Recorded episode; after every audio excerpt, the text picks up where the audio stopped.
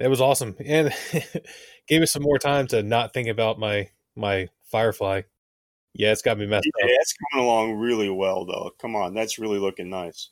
Yeah, don't f- it up. That's what I'm worried about. God, you spoke it into existence. Don't do that. I know he's just messing with me.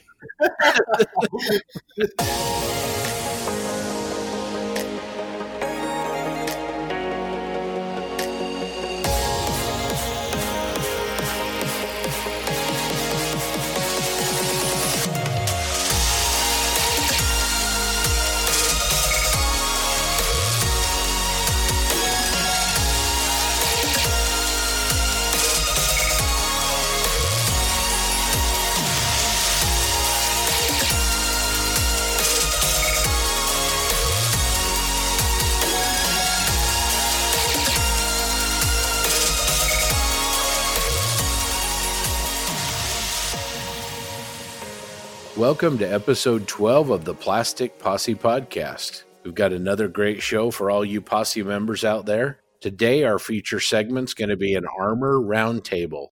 TJ and I were joined by an all star crew of treadheads to discuss tank modeling. Our guests for this were the handsome and talented John Bonani. Of course, he was our first official guest on the posse.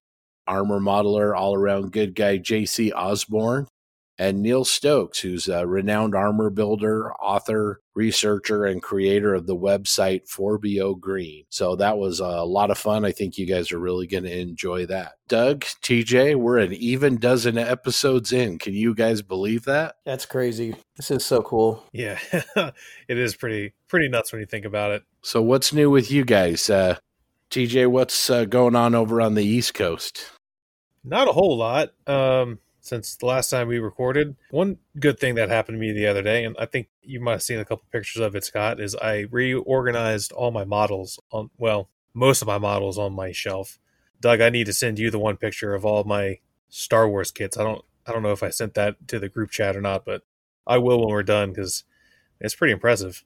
Not as impressive as as two perfect grade Millennium Falcons, but you know, I guess it's about as good as you can get. He does have two, not one, but two of the fine molds 172nd scale slave one kits, and those those things are are rare as hens, Steve. Oh, how cool is that? Yeah, um, I'm really tempted to sell one because they're going for like at minimum four hundred dollars.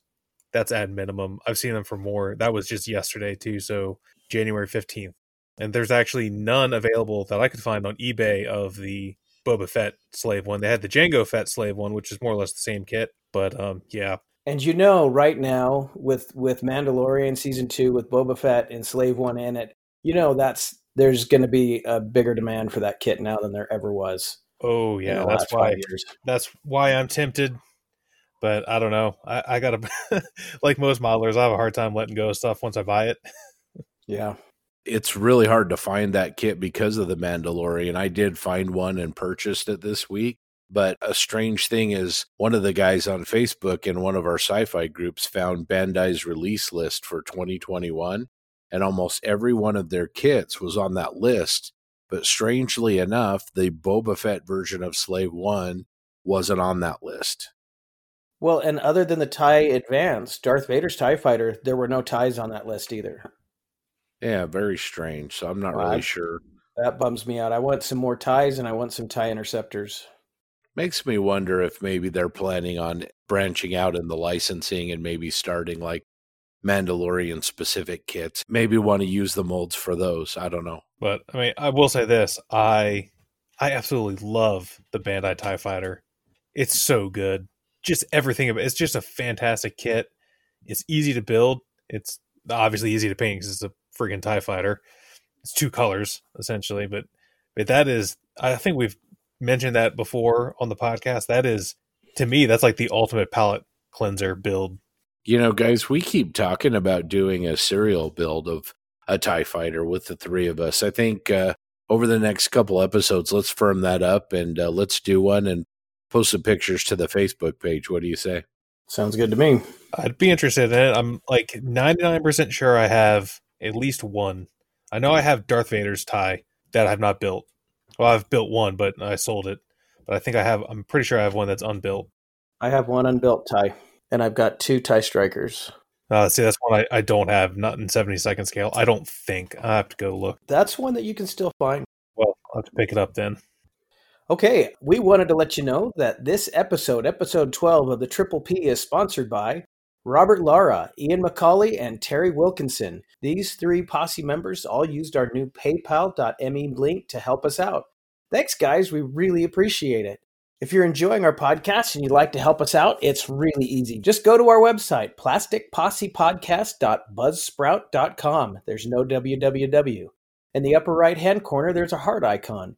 You can also access this heart link on any of our podcast episode pages on this site. Just click the little heart and then you can donate any amount you'd like. We really appreciate the help and your support.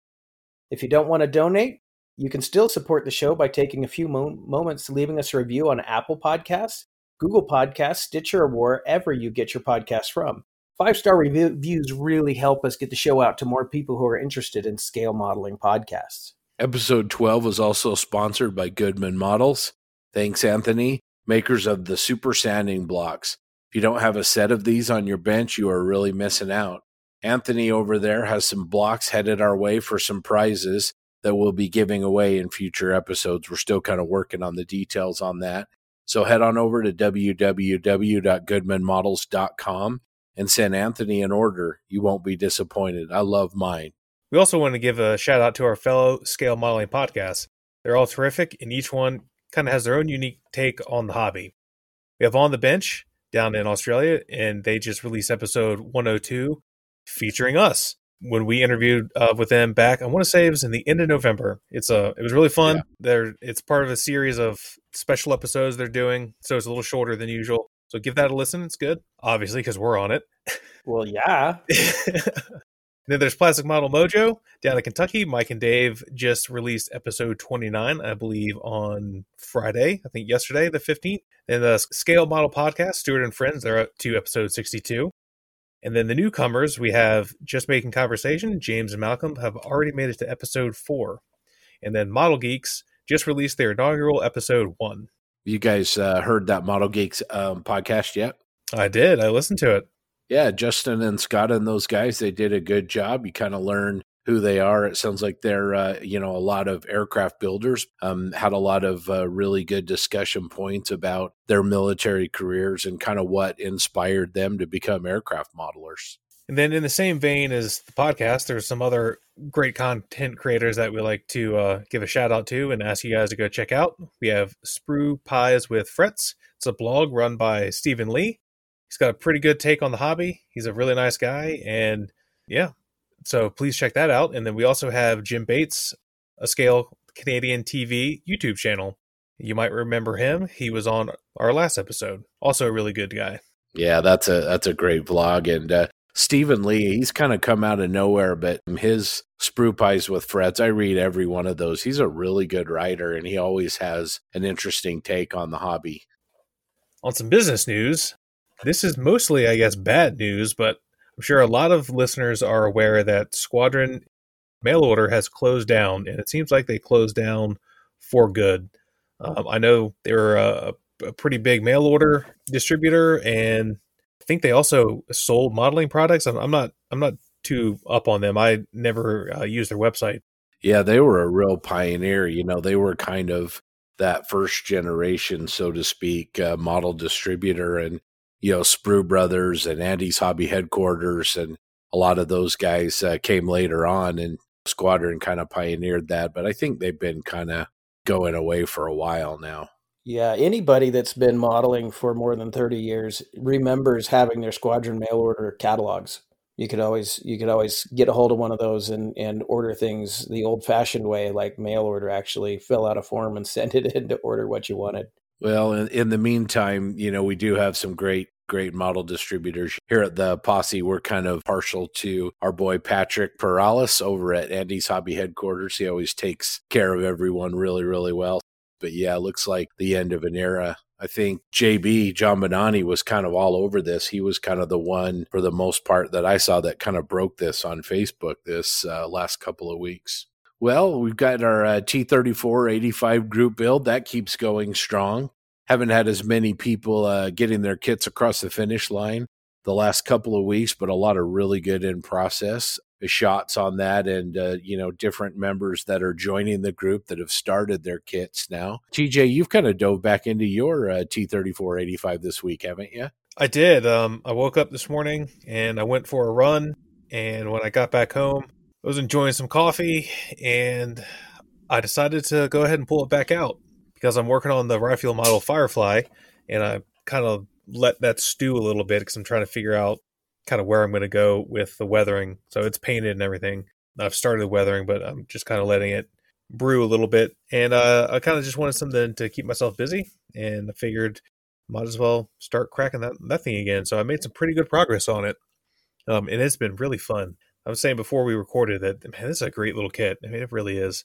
You uh, you were gonna shave off those fenders and use the photo etch ones, right? I did. Uh, well, I haven't attached the photo etch fenders yet, but I shaved the plastic fenders off with a tip from Jonathan Anderson, a buddy of ours, and he said to just take your hobby blade and score the fender where it meets the slope of the the side armor a couple of times, and then from there, like because the styrene, you can pretty much snap it off. So I did that. I, I set it up so I had a nice flat surface and scored it a couple times, and actually I cut all the way through it, and it popped right off.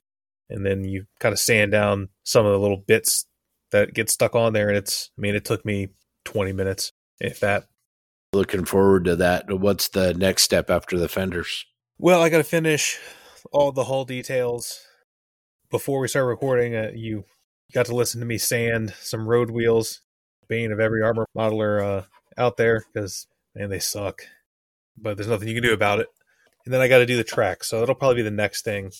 I'm going to do the tracks probably the way uh, John did his, so you can see that in the the group build. He's got a nice album of of his build, so you can kind of with notes, so you can kind of follow how he did it which is pretty much what I'm doing. Yeah, with the uh, Elmer's glue on the inside set of road wheels, that kind of thing. I need to try that. I haven't done that before. It looks like a pretty good method, so maybe I'll join you there. Well, Doug, I know you've got one of those kits, but I think you've had kind of a bigger project on your bench. What have you been up to this week?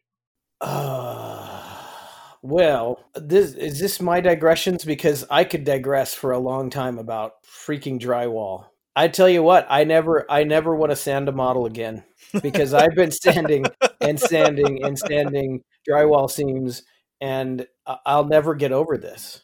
I mean, it's a, it's a big, it's a pretty big space that I'm going to be doing in the long run, and oh my gosh, I'm, I am not enjoying this.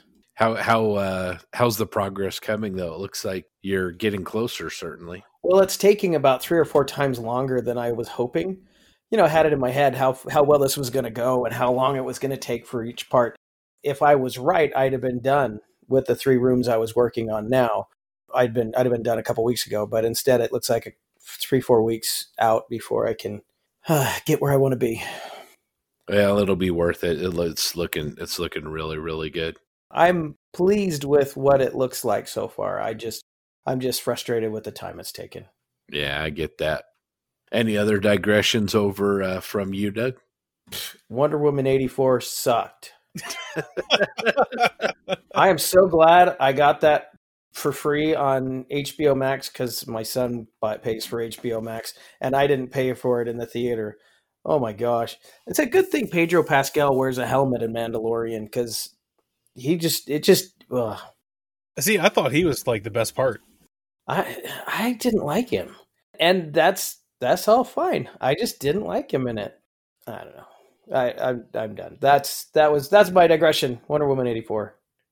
I mean, watch it if if you get a chance. You know, maybe for some continuity, see what what happens there. But uh, yeah. So two thumbs way down from Doug on that one. Well, one of the thumbs might be about you know halfway down because there were a few redeeming parts. I mean, there are some things in there that I enjoyed, but for the most part, I felt like it. It just, it just was a big disappointment. I mean, after the first one, which was such an amazing movie, to this.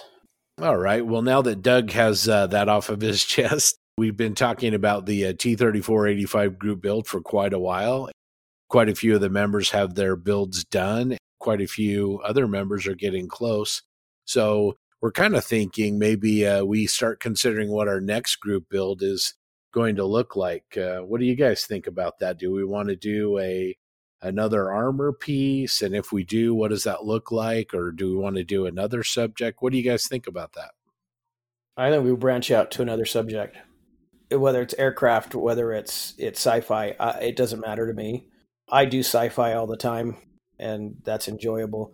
Um, uh, maybe I'd be the one to to step back on this one until that basement's finished. I don't have a place to do it. Yeah, I can see how that makes a lot of sense. What about a uh, Bandai Tie Fighter group build? Expanding what we were talking about a little bit earlier, TJ. What do you think of that? Yeah, that's not a that's not a bad idea. My only concern is I don't know what the availability of that kit is currently, because I know some people are having hard times finding Bandai Star Wars stuff. But I also heard tell of rumor that they, a lot of stuff's gone back into production, so they've started production again. So hopefully, it's going to be a little easier to find some of these what used to be ubiquitous kits. So that's a fun word, ubiquitous. Ubiquitous. So I mean, I I would say let's go ahead and uh, I don't know, let's take suggestions from our listeners. Send us a message on our Facebook page. Tell us what do you know. What do you think? The only stipulation that it should probably be is it should be a well-regarded kit that's more or less or brand new, something that's pretty easy to find and kind of simple, and you know, no interior, you know, none of none of that kind of stuff. No you know third party type stuff just a good something you can build out of the box to make a good model well it seems like the posse members have been really really busy looking over here at the mailbag and it's kind of busting at the seams it's yeah there's been a lot of feedback a lot of feedback so i'll go ahead and just jump right in from our friend hector cologne Hey guys, I've been listening to the show since episode one and have to tell you that each episode is better than the last. I wanted to thank you for allowing me to join you guys every other week. All the Scale Model podcasts have been my virtual hobby clubs. On behalf of the Butch O'Hare Model Club here in Chicago, we would like to send you three a token of our appreciation. Can I get? Well, he wants to send us T-shirts. Yeah, thanks, Hector. Very nice, thanks, Hector. And I have a question, Hector. Are the Blackhawks going to get any better? Because as of this recording, they're 0 2. I realize they're playing the champs, but man, it's frustrating. Anyway, I'll move on. I digress once more. That's a little a little bonus digression. Yep. From our friend Jamie Stokes. Congratulations on a cracker of a New Year's episode. Love the idea of the skill of completing a build. It is a definite skill set. It's about overcoming the dual fears of failure and success. I'd like to say that quantity of builds is good, striving for quality is good too. As for TJ, stepping up to a bust is a challenge. I'm sharing how my busts and figures have evolved over the years. He sounds like he has the skills, just working out how to adapt to a larger scale is the next step. Thanks, Jamie. Yeah, thanks. And uh, I'm sure Jamie or TJ will be paying close attention to that. Um, our good good friend Ray Davis is feeling better and says says, "G'day, Scott, Doug, and TJ. G'day." I think that's how he would have said it. I'm just listening to the last episode, waiting to pick our daughter up from her work. I just heard her shout out and wanted to say thanks very much for the heartfelt gesture. Hey, Scott, try not to spread that rumor around about the nurses.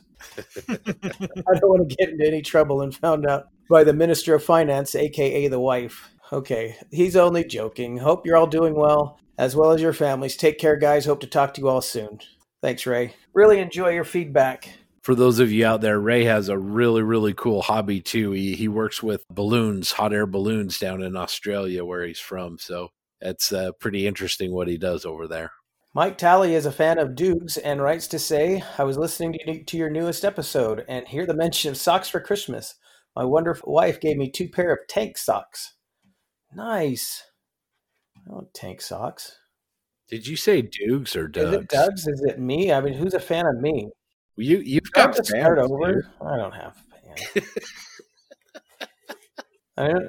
I don't even think my kids are fans. Well, they must be fans. They got you a perfect grade Falcon. They were trying to suck suck up to me. That's all. All right, Terry Wilkinson Wilkinson contributed to the posse. Much appreciated. He also said just finished episode 11 and TJ and Doug kicked ass. Wait, I can't say ass. okay, thanks, Terry. Justin Ryan responded to Scott's comment on our Facebook page about painting figures to be a bit of black magic by saying, Oh, come on, they aren't that difficult. Like I commented on the Model Geek post. What's the worst that could happen? Gotta strip and repaint? But lots of good video channels on YouTube for tips and techniques. Very, very true. David Brian Bridges said, Still trying to get caught up on episodes, but really enjoyed seven and the discussion about inspiration, a huge part of modeling for me. Keep up the good work, guys. James Skiffins of our sister podcast, Just Making Conversation, sent in this feedback. Great episode, guys. You spoke about how you model and New Year's goals. I just wanted to add my thoughts about how you go about avoiding getting tripped up in your builds and not finishing them. I have the same issue avoiding builds or steps because I'm afraid of a new technique or not matching the mind's eye of my build. I changed my approach to my builds a while back Improvements take time and practice. Set a goal of one new thing about every build, a technique too. Thanks from James. Thanks, James. Thanks, James. All right, it's time for our main segment, our first ever Plastic Posse podcast roundtable. This will be an ongoing series of segments where we bring in multiple guests and discuss a subject or a genre or other topics relating to scale modeling. Today's roundtable is about armor modeling, features Scott TJ, John Bonani, JC Osborne, and Neil Stokes. Enjoy!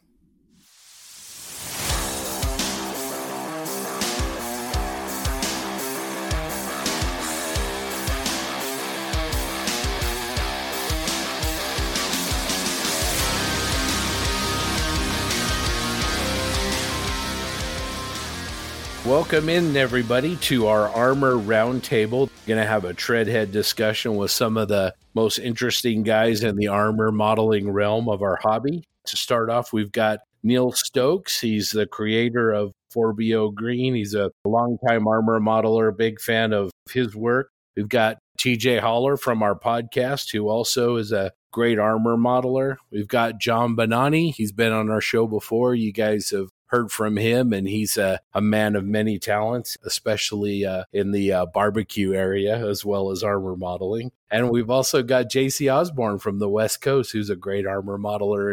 With those brief introductions, Neil, introduce yourself uh, to the group. My name is Neil Stokes. I've been modeling now for probably about a half a century.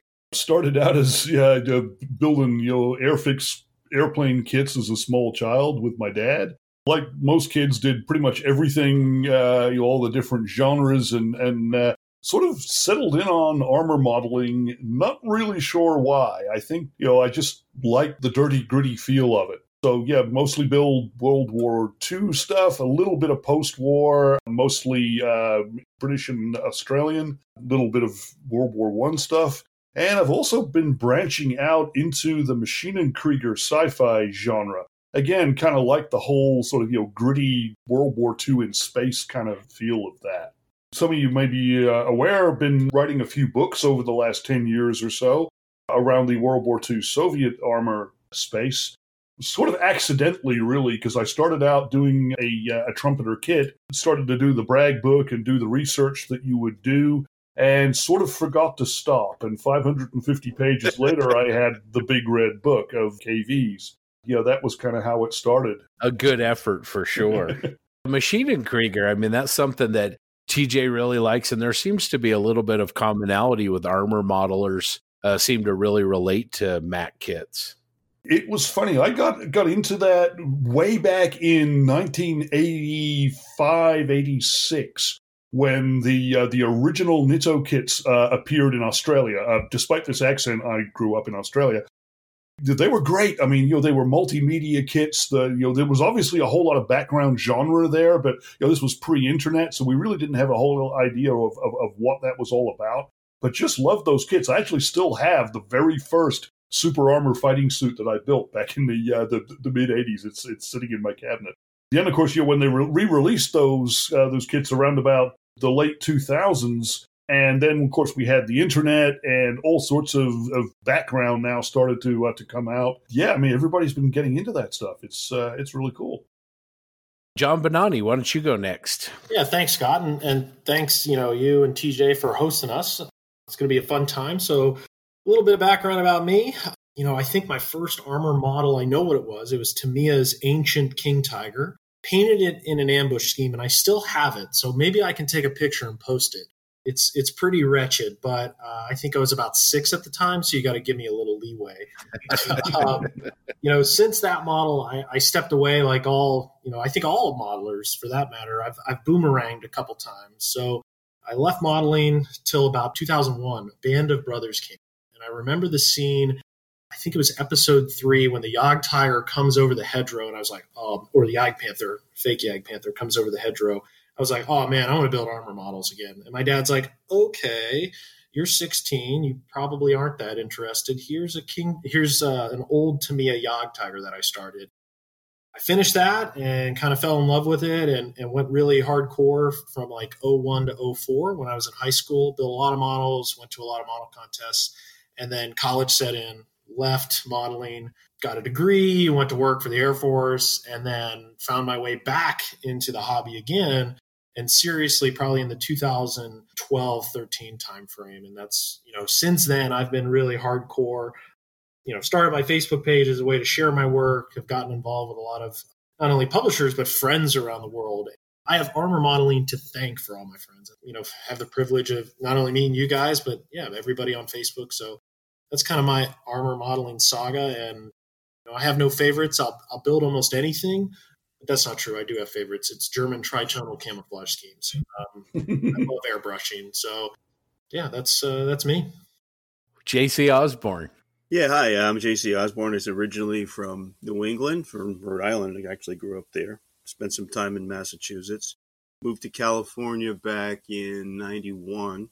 I can remember my first kit, the first kit I ever built, and man, I had to be about eight, seven or eight years old, and that's a long time for me, believe me it was a Renwal Walker Bulldog. I can still remember all the glue marks that were on that thing.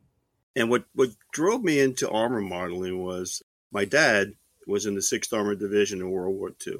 For years, as a kid growing up, his Bronze Star Medal certificate hung on the wall in our apartment. And I was always just a totally enamored with that. Dad was a staff sergeant uh, in the 212 Field Artillery, and so he's worked on some tanks. He's worked on a lot of half tracks and M7s, the priests. So uh, that influence really kind of, you know, drove me into um, armor modeling. And you know, and honestly, one of the other early modeling armor kits was much like John. I had the uh, the old Tamiya King Tiger. It was painted with a brush.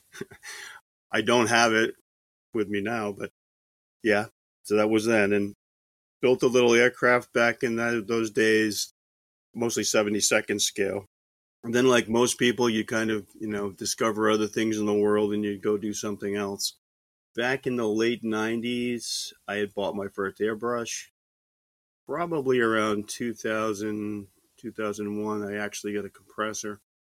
Uh, before that, I was using, you know, compressed air cans. So sorry. I know. Huh? It was painful. Trust me. The horror. The horror. but when it was a really warm day, you know, the the iciness of those cans were just wonderful and refreshing.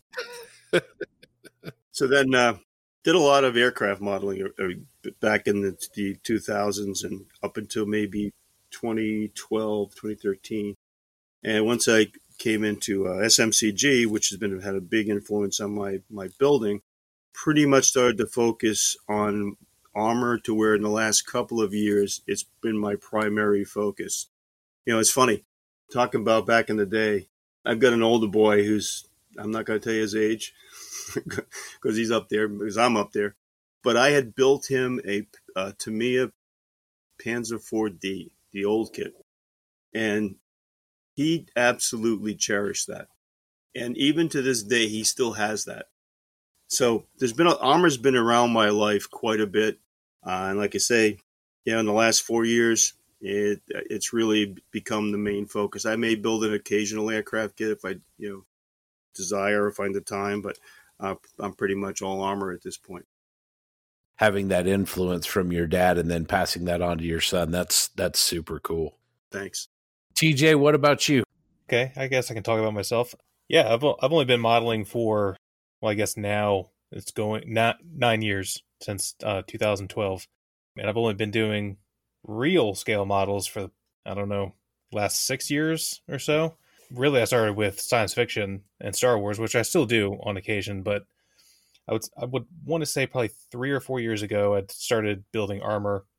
I'm still pretty new to it. I've can count all the tanks I've built on one hand, so I'm still trying to figure out what I'm doing. But yeah, I like building tanks. They're fun. And anyone that's listened to our podcast has probably heard me talk about it, but I'm a huge Sherman Sherman holic, I guess. Yes, you are. Yes, you are. well, I have a pretty similar path to everybody else. I've been a modeler since I was about uh, seven or eight years old. For the last, I don't know, 15 or 20 years, mostly armor, a little sci fi here and there, but I just love, uh, love tanks. The last 10 years, and this will kind of lead into where I want to start our discussion here in a second, but you know, armor modeling has really exploded uh, both in, you know, popularity, but also the offerings, the kits and the products to weather with and, and everything else. First question, I'm going to throw this to you, John, and then everybody just feel free to jump in on this. In a couple of our recent episodes of the podcast, we've been talking about is scale modeling an art? And, you know, that balance of when you're building a model, building a model that's extremely realistic or maybe has some art in it. John, when when you do your modeling, uh, where do you kind of fall in that spectrum, and and how do you look at the balance between the two? Yeah, you know that's that's a great question, and, and it seems to be a hot topic in some uh, in some corners of Facebook. I certainly think some armor modelers take a very artistic approach, and to be honest, those ones I uh, tend to follow and admire the most. Some examples I would throw out there is Adam Wilder, Mig Jimenez. What they're doing is the Spanish school. And I understand it's not for everyone, but the way that they play with light and different effects, you know, Martin Martin from Night Shift is is another prime example and is probably one of the best in terms of explaining it and ex- illustrating it in video form about the artistic nature of armor modeling and it's it's using different techniques to present false shadows to pre- present you know more wear. You know as i sit at my bench and i look at a t34 in front of me i'm thinking like man i really beat this up. But the only way to convey certain effects i find is that you have to overdo them. And in that case it's very artistic. Another hot topic for artistic nature of armor modeling is is panzer gray. I like mine a little blue that is just my personal appeal. I think it brings, you know, it makes the the vehicle look more alive in a sense. It brings a, a hue to it that is not often seen in photographs because Panzer Gray is very dark. You know, it's just very dark gray. It's almost black in some circumstances. But I think that little blue hue um, and that artistic approach to armor modeling makes some of the most interesting ones. And, and but I also want to caveat realistic modeling uh, in a sense. And, and how do I describe that in, in the best way I can is, is Mike Rinaldi. When you look at his work, it's, it's extremely realistic. But I also think with that realistic approach, there's an artistic nature in, in it, if that makes sense. Common phrases I hear with art and, and I support it is like, you know, you don't know what it is, but, but you know it when you see it. And I, I tend to look at armor modelers on the internet and you can tell when they get it and when they take that you know artistic nature to a build. It's much more than just you know paint wash dry brush. It's deliberate effects trying to achieve you know a forced perspective. And sometimes it, it's almost it's a sort of a hyper realism thing right? In, in that it's not you're not intending to, uh, to to make something look exactly as it would from from that distance. Like you said john you're trying to accentuate an effect and you you're trying to make somebody feel it. And in order to do that, you know, yeah, you have sometimes you have to exaggerate the, uh, the, the effect a little bit. I mean, people talk a lot, you know, it has been for decades about scale effect and you know how you do certain things with colors and so on because of that. To me, you know, thinking of that is you're working with a smaller subject, you know, a, smaller object, if you will, in front of you on the uh, on the bench, on the table, under the lights, and there's not a, there's not the same amount of light hitting that thing as there would be in a one to one scale tank. So you've got to do more with that light in order to get the effect that, that you want. Yes, I agree. In my case, I, I kind of refer or where I, where I want to go is kind of like artistic realism. Mm-hmm. I'll give you an example. Right now, I'm, I'm building the T3485 from Rye Field Models. Yeah, I could build it out of the box. I could I could mark it out of the box, and that's nice. But for me, I like to look for re- uh, reference photographs, and then I'll take those reference photographs and decide do I, how much of this do I really want to capture. And I'll give you the example here. I have two photographs of actually three photographs of tanks T3485s in Belgrade in 45 if you look really closely, it's particularly on on the right hand side of the left hand left hand side of the turrets, um, you'll see the bulge and you realize it's not the same turret. Short of that, though, the vignette that's there, if you look at those, is amazing, and the way they've they've laid out stuff on. I mean, they've got a they've got a 55 gallon drum on the left hand side of the tank in the rear, where you'd ha- normally have the other, um, you know, the normal fuel tank. Yeah, the 100 liter tanks. Tied off on the right. And so to me, I'm like, okay, so I've got a T3485 that's coming out of, I think it's 174. And I'm going, yeah, you know what? That's great. And if you look really closely, you probably figure out it's not the same tank, it's not the same model. But I really like the way those photographs uh, reference the reality of, of the scene and so that's my that's my goal. I'm going to try to replicate as much as I can and use that to create a piece of work. Mm-hmm. Little modeler's license along the way. Yep, absolutely.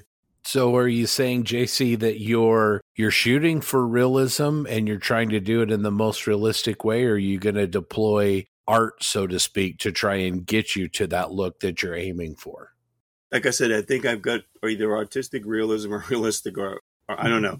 But basically, I think there's an art to being able to replicate what you see in the photograph from a weathering perspective. Because uh, quite honestly, you look at any piece of armor that that's just rolling down the road out of the factory, it's already picking up dirt, dust, etc. You put it into a wartime experience and give it, you know, 6 months on the road, man, those things get really really beat up.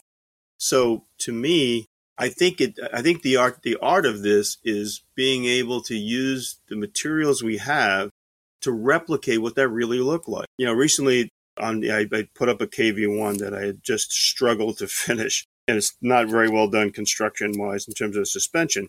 But the, on the upper body, if you want to call that artistic, that's fine. But that's the way whitewash wears off a tank. A KV1, and I'm, I'm Neil's obviously the the expert on this, but the heavy, you know, the heavy soda on the on the exhaust, all of that grunge is realistic, but it's also artistic to be able to replicate that. That's that's a good point. And you know, TJ and I were talking about this uh, before the call. John mentioned it with uh, German gray. TJ, what about the use of color as an artistic medium? Do we deploy the color exactly how it looks on the paint chip or do we alter it? I mean, where where do you kind of fit in that spectrum? Well, I've kind of like shifted really over the last couple years. I, I was, I guess, as militant as you could get, is making sure my color was as accurate as possible. But as I guess I've gotten older, maybe not necessarily wiser, but I've uh I just don't really care anymore. Like I said, I, I'm a big Sherman fan, so obviously I paint a lot of olive drab. I know what olive drab is supposed to look like. It's pretty well documented now. Now that we have thing, you know, access to the internet, it's out there. You know, I know what it's not as well. So the way I approach it now is trying to find a happy medium between what it actually was and what I actually like to look at. Because at the end of the day, I kind of I'm I'm starting to lean more towards the latter and care more about how I think it looks. And this kind of got brought up because I'm working on um, a Field model Firefly, and I went with like a distressed paint look, like uh, Martin does on his Night Shift channel. I used AK Real Color SCC 15 olive drab, which is not correct. It's not a correct color, and that's fine. I use it because I like the color that it is, and I like spraying AK Real Color. That's my favorite paint to work with. And I, I posted a, I think it was like a short video clip in scale modelers critique group, and someone mentioned like that little so that was either too light. I think oh, it's too light for SCC 15. I'm like, yeah, I know, and I don't care because it looks good. In the course of discussion, it was brought up, you know, oh, I bet most people don't paint olive drab correct. I responded that it's also true. Most people don't, myself included, and I know I don't, and and I don't care.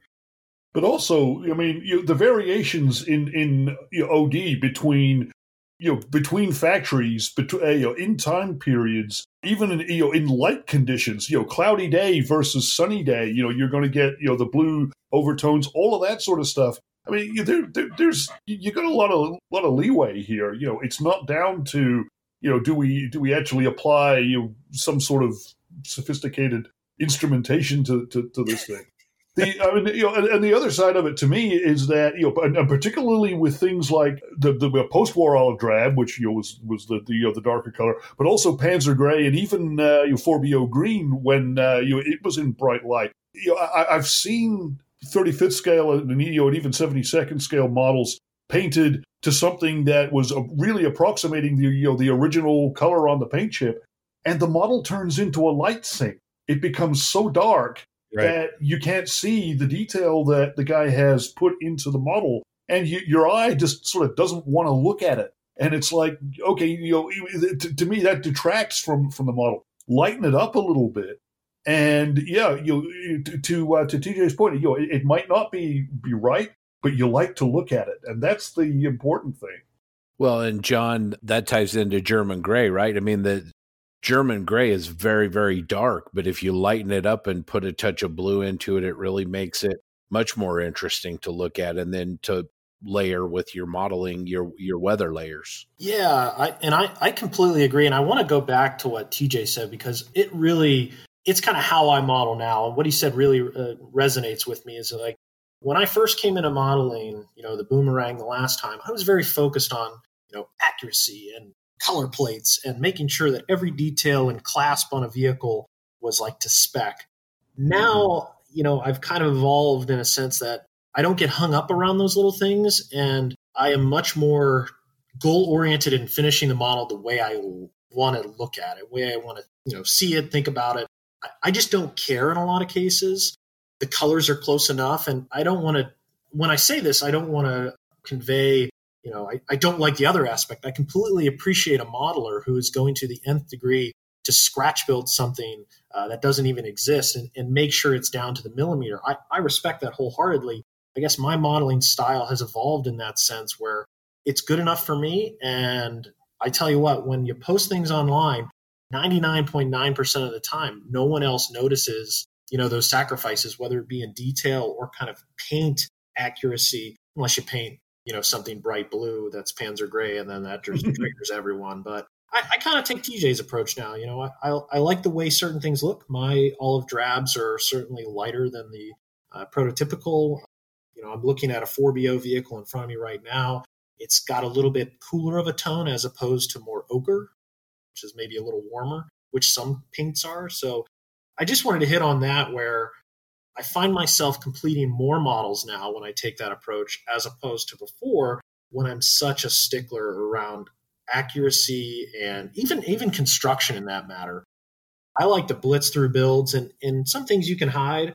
The IPMS adage, throw a tarp on it if there's a problem. I've done that before. so I, I, guess I'll just close with I, I really like what TJ said there in terms of you know building it how you want it and just just owning it and, and moving on to more projects. I want to just interject something about the Panzer Gray discussion. It, I've been doing a lot of work with it lately. and I is a challenge that I, there's no such thing as a pure black.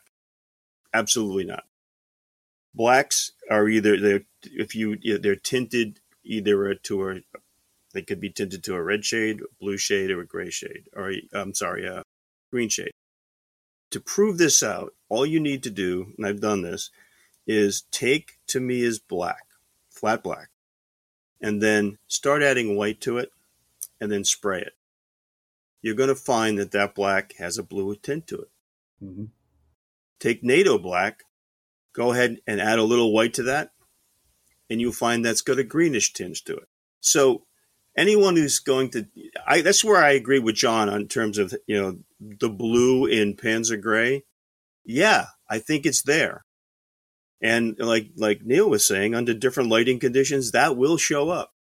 you know, and there's been so much talked about it. And honestly, to me, if the, I'll give you another anecdote. I had a good friend who just passed away last year. He was 86 years old, and he was a uh, he was born in Germany, and he served in the Hitler Youth and climbed all over these things. Now you can say, well, is that you know his memory could be you know this, that, or the other thing? That's fine. But he was adamant about the fact that there was blue in the Panzer Gray, and every single Panzer that he built had a blue tint to it. Mm-hmm. So I think John's position is not only artistically valid, I think it may have some historical uh, value as well. So, you know, for what it's worth, and you know, obviously we could go down the Panzer Gray rat hole forever, but I think this is about this is all I want to talk about it. We do so much weathering and layering on the models is, you know, what the model looks like after you're done airbrushing is not what it's going to look like when it's finished. And so how close do you want to be when you're going to be putting uh, you know dark coats and light coats and blending coats on top of that there are times when I will deliberately you know, over lighten up the uh, the tones you know, on the uh, the initial spraying that I'm doing because I know that you know I'm going to hit it with washes and, and modulation and oh you know whatever term is the trendy one uh, this week. You know it's going to knock that that tone down and darken it or uh, once the, uh, the, the weathering goes on. You know, and again, you don't want to turn the model into a light sink. So sometimes you have to start with a lighter shade than you're aiming for because you, have to think about the future effects that you're about to add. Scott, I'd like to uh, to to go back to a point that, that, that, John made about you know going and, and being the stickler for you know every detail and, and, and stuff like that. Because I think a lot of us go through that sort of cycle you know, we start out, we learn our ropes, we do our due diligence, and, and uh, you, as they say in surfing, you'll learn like a grommet, right? You, you you build kits, you build them badly, you learn how to not not to get glue all over the thing, and then you sort of progress to a point where, yeah, now you're going all out. You'll you'll take that Aber set and you'll use every piece of photo etch on it, and you know you kind of go nuts. And then you sort of you know the pendulum swings back a bit, and you realize that life's too short to do a lot of that sort of stuff, you know, without driving yourself insane. And you, you come to a happy medium whereby, yeah, you know, you do the things that that matter to you, and you, you learn when to stop. That's a great point. That you know that kind of brings me to a question: aftermarket items on your builds, um, specifically barrels and tracks. TJ, I'm going to start with you on this one. Are they A, unnecessary? Are they B, optional? Or are they C, mandatory for you on your builds? I'm going to go with uh, D, for that depends. It it depends on the kit. Some kits, you know, yeah, you're going to want a metal barrel because the barrel's trash, and the amount of work you have to put into it, in my opinion, it's just not worth it. Unless you're, you know, I don't know, that's your thing. You like sanding barrels. I mean, I'm not going to tell you not to, but me personally, uh, that's a hard pass. I hate it. So wherever I can, it's going to be a metal barrel some of the newer you know kits that come out that have slide molded barrels they're they're pretty good. It's still relatively new but like the tamiya valentine the kit barrel for that two pounder is fantastic. And i got a metal barrel and i used it when i built that kit but i didn't have to. I almost didn't because it was so good. And then tracks uh i mean for me that's usually a a must especially metal tracks i don't think i've well i did a 148 scale T55. I use the plastic link and length tracks for that. But other than that, I think every other tank I've built, I put metal tracks on. I don't think I've done one without them. Definitely not going to use rubber bands. I don't, I don't care. Even if it's a Sherman, don't put a rubber band on it. They don't sit right on the sprocket, in my opinion. I agree. JC, what about you? I kind of I kind of follow TJ's thinking on this. I mean, especially with barrels. You know, if you get an old, and I'm a big Tamiya fan, much like you are, Scott. I mean, you get the old Tamiya kits with the two piece barrels. That's trash. I mean, I don't. I'm not going to spend it like TJ the amount of time it takes to make those barrels even look close. So those I would definitely get a metal barrel. The newer stuff like the Rif the Ryefield T3485, I'm using the I'm using the kit, the kit barrel. It's fine. It's single piece. It looks great. It's in scale. I built the Tamiya KV1. I'm probably going to build another one, and their kit barrel is fine. So as we move forward in time and slide molding comes into play, I'm more likely not to get a metal barrel because I just don't see the point. Once you cover it with paint You're not getting any kind of you know metallic look to it at all. That's kind of where I stand with the uh, with barrels. On tracks, I'm desperately trying to fall in love with metal tracks. I've been on. If there's been one adventure I've been on, it's trying to find, and I've used just about every one of them. You know, the the perfect set of tracks, a perfect brand of tracks. Friul model probably gets my vote in most cases, although their their T50 is a T51 Sherman t- track is just you got to be a masochist to try to deal with that. It's a metal track with like four pieces for each track. That's just crazy. I have used rubber bands way back. I, will admit, hands up, I'll, I've used rubber bands in the past. and if you know if they look if they look good and they fit right, okay, that's fine. I don't think I'd use them now because there's other alternatives. I'm not a fan of link and length. They just don't look right. They even when you they they mold the you know the the droop in, it just doesn't work for me. And trying to put those together sometimes can be a real pain in the ass. So I'm looking at now. I may I'm gonna I've tried Master Club in the past, and those tiny little you know bolts just drove me out of my mind. I may have to be driven out of my mind some more and go back to those because uh, I haven't tried R model. That's one thing I haven't tried.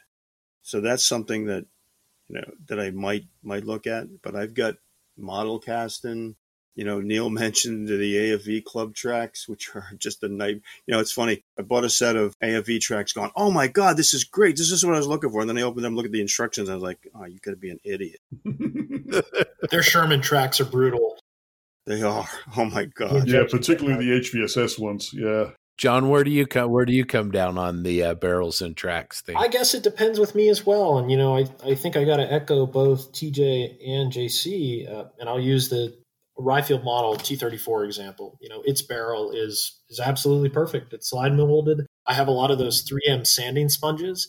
What I'll do is I'll take the barrel off. I'll do a little X-Acto scrape on the seam, and then I'll just twist it in my hand for about uh, literally about a minute, and, and it's good to go. So in terms of a, a basic barrel, I guess you could say, I'm completely fine with the kit part. When you start to get more complex, you know, whether usually with a muzzle brake or if there's a step in it, like a King Tiger barrel, and there's some you know, detail work, even an Abrams barrel is a good, you know, it's got that worm bore evacuator on it. When you start to get those complexities in on a barrel, it's it's nice to have a turned aluminum barrel. But I will caveat: I'm also a, a frugal modeler, so if I can't make uh, if I at the absolute you know last resort, I'll I'll typically buy a barrel. But I, I've had luck with a lot of kit barrels. In terms of tracks, I guess it depends as well. I'm a huge fan of link and length. I absolutely love them. I'm so happy that kits are coming out with them.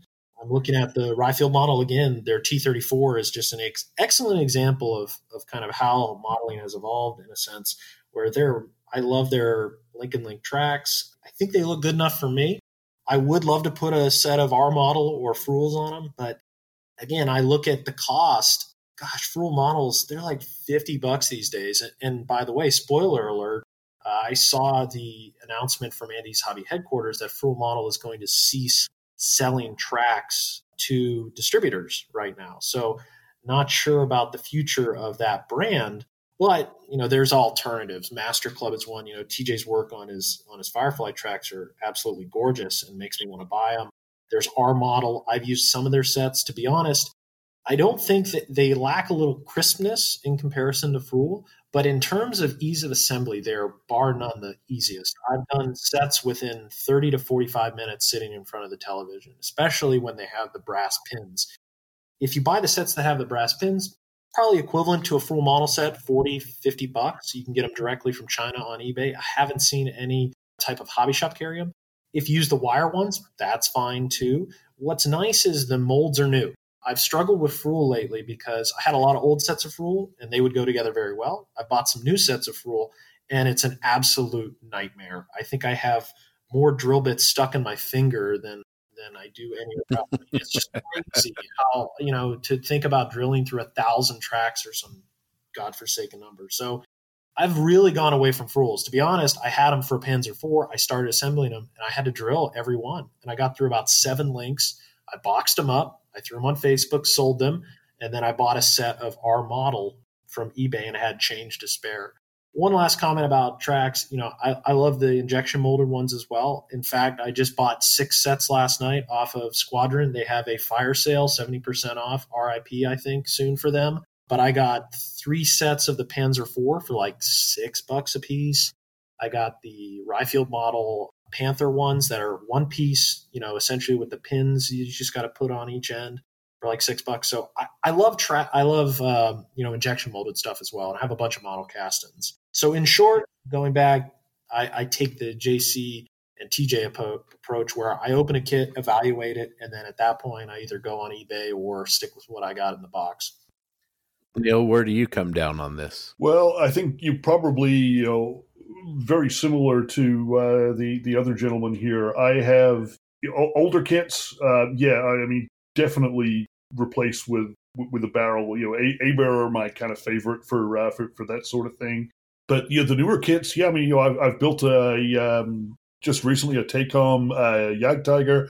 I built one or two of their Panthers. You know, I built AFV Club Centurion. They yeah, the kit barrels are wonderful. There's there's no reason to uh, to, to, to go away from them. Crazily enough, you know, sometimes you have to uh, use the kit barrel because there's no alternative. Before we started the recording here, I was talking about the uh, the Airfix 132nd sale uh, Crusader. You know, there's there's nothing around apart from the uh, the the kit barrel for that, which you know took a little bit of work, but hey, you know, came up not not too badly. You know, for a nearly half century year old kit, that's a pretty darn good good kit. In, in terms of, uh, of, tracks, Master Club are you know kind of like my new love. I know people go, oh my god, you know, what about the uh, the little tiny resin pins? I don't have a problem with the little tiny resin pins. I think you know I've got a I've got a good pair of tweezers with a with a a, a flat back to the uh, the jaw, and yeah, I get them. I put put the things in. I use the flat flat section to push them in, and they go together uh, very very well. Occasionally, you have to drill out a little bit of flash, but for the most part, they're they're they're pretty good. I will use them for uh, you know, pretty much any of the Russian stuff I do, uh, most of the German stuff that uh, that I do as well. I don't mind the uh, the link and length tracks. Some of the um, the trumpeter kits that I've built, the, uh, the the KV ones I've used their link and length. It's not bad, but you know the metal tracks certainly improve.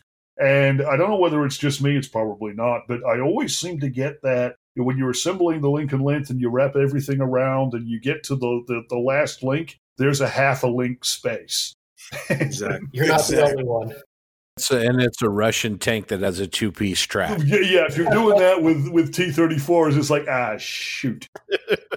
you can kind of get away with it. With well, well you know, the the early KV uh, track is is you know less of a problem because it has the tooth on it on every link. If you're dealing with the ones that have the uh, the alternate uh, teeth, yeah, you know that's that, that that becomes even more of a problem. Certainly, uh, having the um, the, the the metal tracks tends to, uh, to to get you away from that kind of purgatory. I generally use metal tracks if I can. I like, uh, besides the aesthetic of the metal track, I really like how robust they are. And I also like, prefer the weathering of a metal track to the weathering of a plastic track. I found for myself that the, you know, the preparation of the metal track, getting it clean and completely free from the oil from your fingers and, and those kind of things makes them a, a, real treat to weather. How do you guys feel about weathering uh, the metal track versus plastic? I don't really have a problem with them either way um, for, in terms of painting and, and, and, weathering. I I think both tend, you know, the, particularly the, the, the newer tracks. I think they you know they tend to go go together pretty well, clean up pretty well. I, I, I tend to like to get up nose to nose with the thing and go, yeah, you know what? If I can see that the uh, the the mold seam that runs across the center of the track pin head probably a judge is going to be able to see that in a competition. So you know, I I, I will go in there with the uh, the blade and make sure I scrape them all off. But you know that sort of adds to the tedium. But in terms of painting and weathering, I I, I find plastic or metal to be pretty much equally good to work with. I will probably uh, take a different approach. I I would say I love weathering. You know, Friul model, R model. Much I find it much more easier than plastic only because you know I really enjoy burnishing them. You know, burnishing I don't use as a color essentially. I use it more as a texture. A base. Yeah, yeah. So I see a lot of people, you know, use the burnishing as a base color, and I wish I could do that, but I swear I always have you know those air bubbles where there's bright bright white metal showing through and i've never i've tried every trick in the book and i just can never get them you know completely covered with burnishing fluid so i you know i burnish them and then i have like a, a honestly a 50-50 red brown black mix Tamiya flat i'll blast them in uh, let that dry and then i just slather pigments all over them. I actually have a box dedicated to weathering tracks because it's just a disaster it gets everywhere. And then you know once that dries you know you take your sanding stick you can swipe and you know uh, hit those high points on on the track and expose that white metal and then you can do speckling and you know other you know other techniques with with enamel where I think sometimes I get scared with individual tracks because I've heard horror stories where an enamel thinner will make them brittle, uh, especially at those pin joints, and they'll just crumple and fall apart. I've heard Broncos, Panther tracks, and some of their plastics are susceptible to that. I think Martin had a problem with that when he was building his you know super heavy Japanese tank where the uh, the enamel crazed and cracked the hull of the vehicle. Um, so I, I, think that uh, you know I, I, always get freaked out about that, but I find uh, metal tracks much much easier.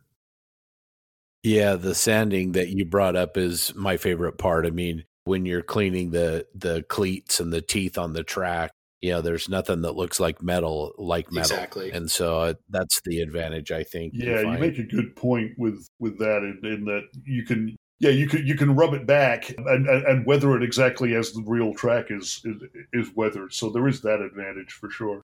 Yeah, I would I'd agree with John on this because I find that with metal tracks, once you do, you know, once you put them in the solution, you take them out, you're all, you're like you're like halfway there you know, and then it becomes a matter of maybe some a little bit of rust wash, or maybe it's you know a little bit of this, a little bit of that. I'll I'll use a fiberglass pen along the track itself if I want to you know brighten it up, but it just seems to be easier. I mean, you can make the plastic tracks look great. It's just that you're going to take more time getting there. I think.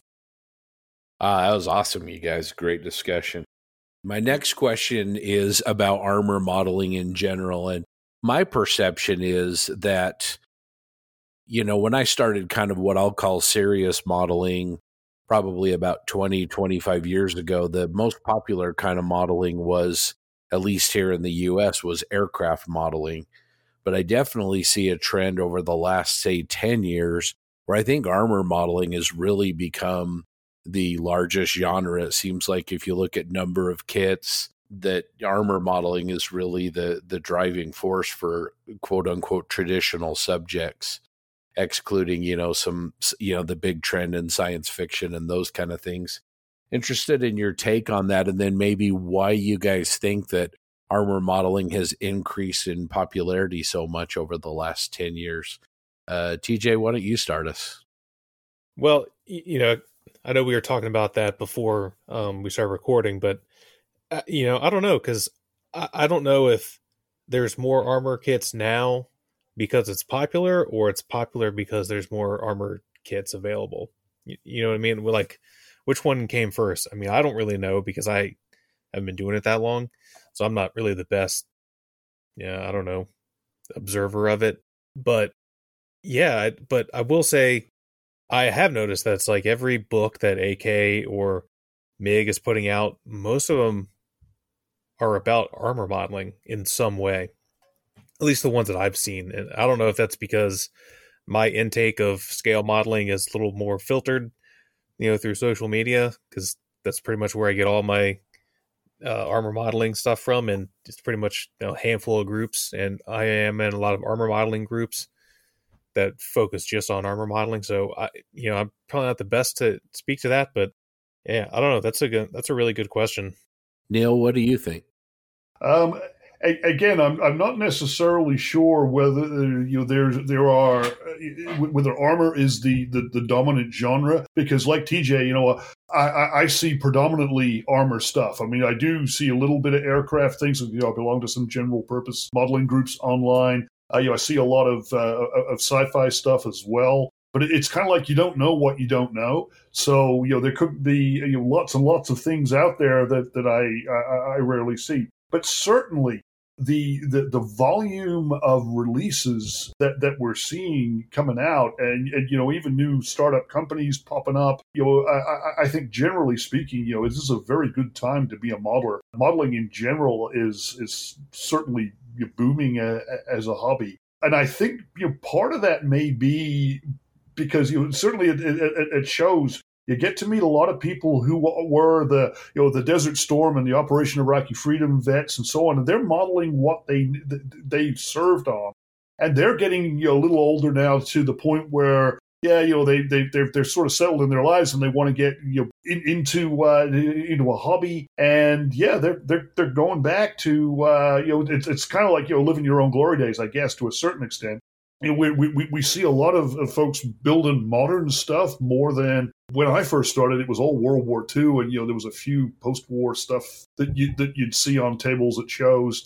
Now, you know the the, the modern genres or, or modern periods, let's say, are, uh, are, are really booming, and and I think that's because of a lot of people coming into the hobby who are you know veterans in their 30s and 40s kind of thing. You know the the younger guys compared to me. JC, what do you think? You know, I, I kind of, I, I could see Neil's point. I think he's right. I think some of the, you know, I don't think that armor right now is is more popular than aircraft. I, I, I think aircraft still probably sells more kits than armor does.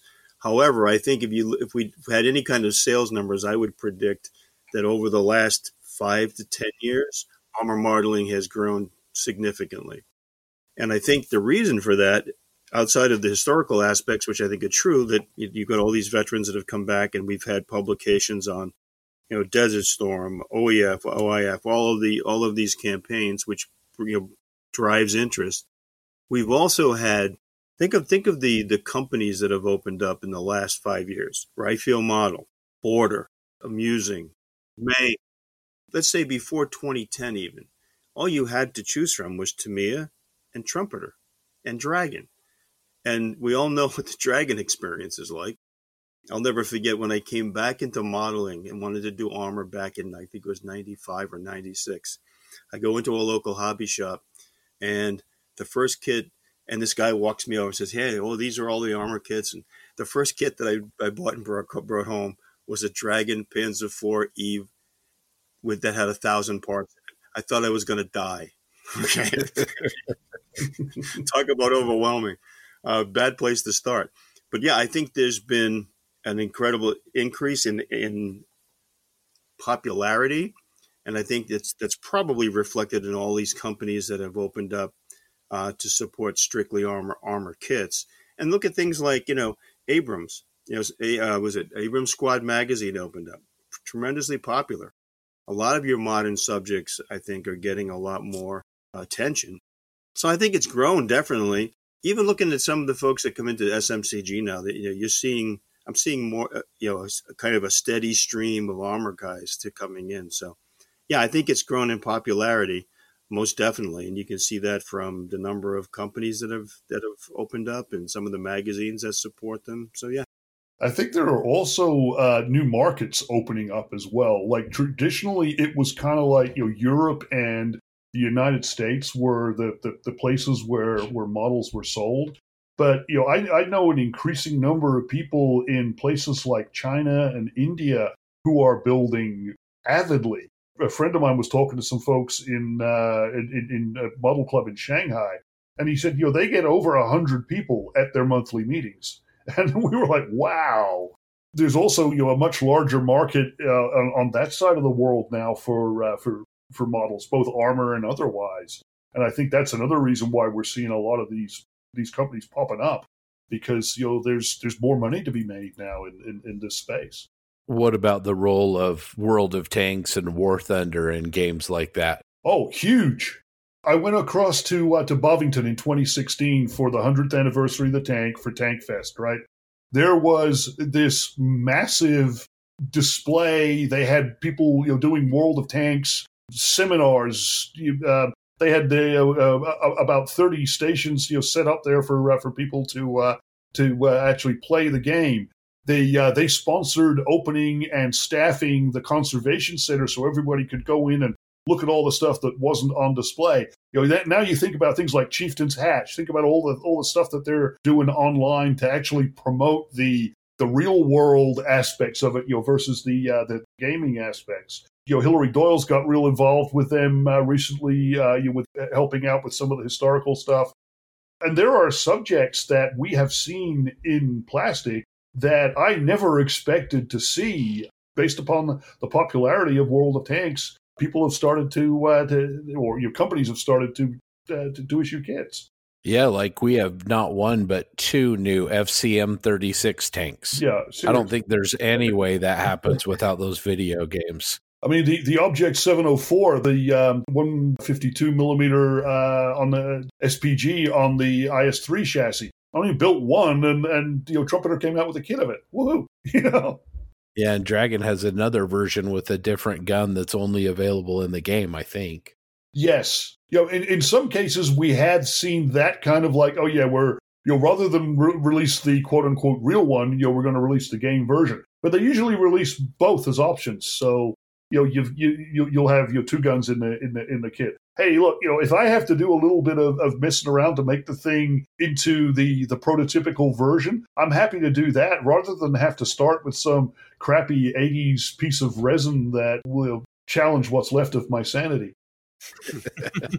John, I I know you've got a take on this. What do you think about uh, armor modeling's popularity and maybe some of the correlating causes? Yeah, you know, I I think and maybe I, I'm going to take a different approach and talk about maybe my evidence is based on you know my attendance at shows. I've been very fortunate to be going to model shows for a very very long time and see the kind of evolution of what topics are hot and what topics are not. Growing up and even into the early 2000s, when you go to an IPMS show, you know, there's a reason they called it the International Plane Modeling Society because there's aircraft, hundreds of them scattered all over the table, and the armor categories were, you know, not very well represented. And you have organizations like AMPS popping up, you know, back in the 90s, you know, to cater to that demographic. But as you look, and and I I wish I could get, you know, there's data out there to prove it kind of see how those categories have swung in terms of armor. And you can even look at amps and the registrations going up recently. But I think if you could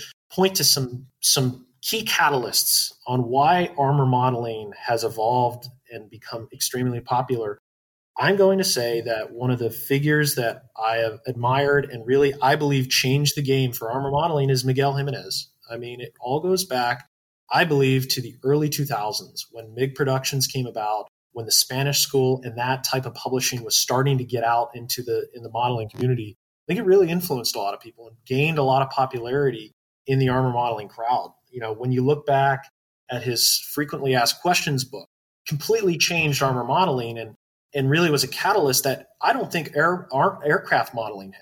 You know, we went from wash, dry brush, basic paint to bringing in techniques that were like just crazy. And from the early 2000s to now, I think there's just been an explosion in armor modeling. And when you look at some of the most popular videos on YouTube, a lot of them surround armor modeling. I mean, Martin's channel is a perfect example. He's he's I keep mentioning him because he just shows what can be possible with armor modeling and the expression, the weathering, all of that, and people love it. And I think that has made it popular. There's so many different camouflage schemes, so many different subjects, and aircraft, I, I might offend, I may offend some people. Sometimes they're just dull to me. Silver or ghost gray. I'm sorry. Ooh, shots fired. I mean, I have, I have a degree in aerospace engineering. I've been in the aerospace industry my whole career. I have plenty of pilot friends, but man, they, they just don't sing to me like an armor model. And, you know, yes, I know in warfare, tanks are probably the first to die, but they're still really cool to build. No, but I, I think you make a great point, John, because when you're building an aircraft, let's take a look at this. You've got to spend a lot of time on things like filling seams, rescribing panel lines, aligning flight surfaces, aligning landing gear. Whereas on armor, I think the focus is sort of more on the weathering and the aging of something, you know, the finish of the model. And ultimately, it's the finish of your model that makes that model John's and nobody else's, right? Exactly. Yeah, that's that's a great point. You know, I, I think go to a show And you bring up this is actually a fantastic point, Scott, and it really just didn't hit me till now. Go to a show and look at a you know look at a table full of aircraft. They kind of all blend into me, uh, you know, blend together for me. You know, a green is a green is a green. When you go to the armor modeling table and you and you start to look at them, there's very you know subtle nuances to completely different styles, and I find that those you know how can I say this those big changes in style occur most in the armor modeling category. You know, you have your traditionalists, which there's nothing wrong with that. You know, with very well executed models that look factory fresh are appealing to me as well. But you know, you can go from that to something heavily weathered, and and both are believable, and both and both can you know sit on the table and, and be really well respected in their own right. Where I think on the aircraft side, I tend to think of aircraft as always clean with exception to several, you know, fantastic modelers, you know, Daniel Zamarbide from Spain and, and a few other aircraft, Steve Hustad and a few more from the States. But typically, yeah, the, they kind of all blend together for me. And maybe maybe that's just my biased nature. When I go to a show, I like the sci-fi table, the diorama table, and the armor table. When you do see a well-weathered aircraft model, though, it does really pop. I mean, I. I've seen some really great U.S. naval air, aircraft done because you know those things you actually stand on the island of a carrier and you look down and you look at the tops of you know f-14s and f-18s they are beat up. oh up. yeah and watching that in uh, you know done well in, uh, in, in a model i think is you know is amazing and you know some of the things you see with the japanese world war ii stuff where you know they've been sitting out in the, in the sun on some pacific island. The green's flaking to uh, to aluminum underneath. And again the guys who, who can do that well it's like wow. You know, that's that's a really great effect to do, you know, without making it look ham fisted. Yeah, you know, to to your point, I think yeah, most aircraft, yeah, people tend to build them clean, but when they don't, to me, you know, that's that's the ones that really leap out at you. Oh, I completely agree, and you know, maybe maybe again another biased comment, but I think armor modeling and the you know the, the extreme weathering, the different styles has has been a benefit to the aircraft modelers where they can you know adapt them evolve them to aircraft model think about you know you've got a spitfire mark ii that you're modeling from the battle of britain and uh, you know a lot of those operated off of grass fields mm-hmm. so how do you do the appropriate amount of weathering on that to actually represent an aircraft in that scheme and and still make it you know look like it's well cared for but also make it look realistic in the environment you're portraying. Mm-hmm. yeah because those grass fields were were muddy grass fields as well. Remember it's the uk point that i wanted to make was kind of follows on what john was talking about regarding mig and ak they they brought the spanish style to armor building and gave us products that we could make the equipment more quote unquote realistic in wartime conditions. I also think that because they brought those products on board, that that also had an impact on aircraft modeling. Because you look at some of Doug's kits that he's built, okay? He's weathered those amazingly well, and he's using some of the products that MiG or AKs developed. So if you didn't have an if you didn't have an ammo and you didn't have an AK, you probably would still be looking at pretty much, you know, factory fresh aircraft. You bring up a good point, JC, and I, I got to comment on this. You know, when MiG Productions first brought out their bottled washes and their SIN filters, I was a kind of a naysayer, to be honest. You know, I saw them as a kind of cliche, gimmicky product. And I remember telling my friend, I'm like, man, I, I don't know if I can ever use something like that. I got my oils, I'm good. Holy crap, you know, 70 bottles later, I'm eating my words every day. Where I, I, understand there's there's a type of armor modeler and modelers in general that want to use, you know, they can use traditional products, you know, oil paints, uh, pastels, and that's fine. But what I think Ammo, MiG, and you know AK, all those companies have done have made achieving those finishes easier by offering these products. Yes, they are a level of convenience, but they're also a persistent, consistent type of uh, product as well. I know when I open that bottle of wash what type of effects it's going to give me. But I can also use that wash to deliver different kind of effects, whether it's speckling or you know fading, you know thin it a little bit and give it a filter. But you know, JC, I, I just want to accentuate the point you made that those products I think have really influenced not only armor style, but you know, advancing a lot of you know a lot of capabilities or what am i looking for here? You know the technique of a lot of modelers. It's it's brought them and has allowed them to learn at an accelerated pace.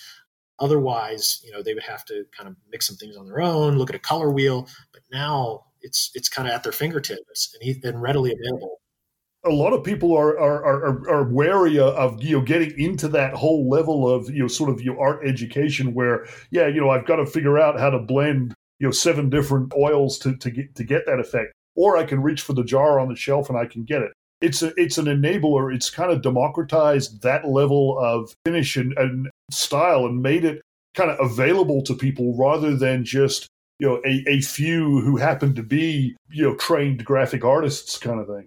Yeah, that's a really good point. You know, it's interesting when we were speaking with Martin when he was on our show, he brought up the fact that um, he feels like from the uh, the feedback that he receives that a lot of people that watch his night shift videos aren't modelers at all. They just tune in to see what he does and enjoy the videos maybe from sort of to go back to where this conversation all started kind of an artistic point of view. It's funny we, we actually uh, our our local club goes to uh, to the, the, the local 4-H uh, fair uh, here in uh, in Morris County in New Jersey, and it, it's it, it, interesting to that point, the number of people we get coming by and just watching stuff that, that, that we're doing. Most of the time, guys build things.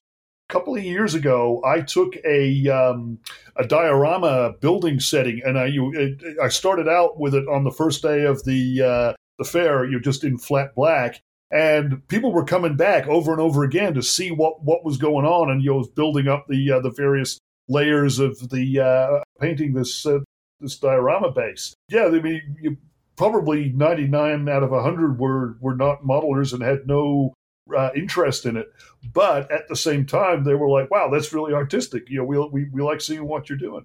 We've actually gotten a, a, bunch of members for our club, though, as as a result of that. People who have uh, you know either come to the show or gone, hey, you know, my brother-in-law, cousin, whatever, um, you know, is is into this sort of stuff. You know, can I get the, uh, the contact details? And yeah, our the club's expanded quite a bit. John, question for you. Your favorite armor kit in the last five years? Oh boy, I knew you were going to ask that, and I, I was like thinking. I'm looking over my my case here, and and I'm looking at which one I enjoyed the most. And great question. I would have to point to the Tamiya Brumbar. I say it because you know standard Tamiya but it, was just certainly such a joy to build. No issues, a unique subject. I mean, it's a box on wheels essentially, so it's pretty hideous, but it, it was just simply a joy to build and no hiccups, totally fun. And yeah, I, I, would say that's that's the most fun I've had in a while, and, and, certainly too the finishing of it, putting you know a weird dot scheme on it and, and making it dirty and muddy like it was in the Ardennes. So I, I will say Tamiya a Brumbar. That's a great choice. It is such a beautiful model you did. JC, same question. Boy, I'm glad I came second on this. Uh, that's a tough one. There's two that come to mind. One is to me is Stuart, the newer Stuart, the M3. That was a total joy to build and fun to weather and give it that dusty, uh, dusty desert look. That was amazing. I I would also add throw in there Tamiya's Tiger One early production that I built probably three years ago now. I did a lot of research on that particular kit, and I found the one that attracted me. There was a these were the tigers that were sent to Kharkov and given some would go went to these were the ones I did went to Grossdeutschland. I did the you know I did all of the the research on it and I was able to weather it properly and I got to use precision ice and snow on the surface to create some snow and ice. And I just think that that particular kit was easy to build. I didn't have to deal with Zimmer, and it, it kind of was a, a, an inflection point for my building. My building went a little higher at that point. I think I got a little better with that. So I'd say that kit and the Stuart, And honestly, the KV1 that I just built, it, you know, if I didn't run into the problem that I with link and length, I had to chop all the wheels off and repin them all Tamiya has done an amazing job with that kit. I mean, I've never seen so many keyed positions that make it almost foolproof to put, you know, piece one to piece two. So yeah, that those are I would say the the two I mentioned, and I'd say the latest KV one has a lot of potential too.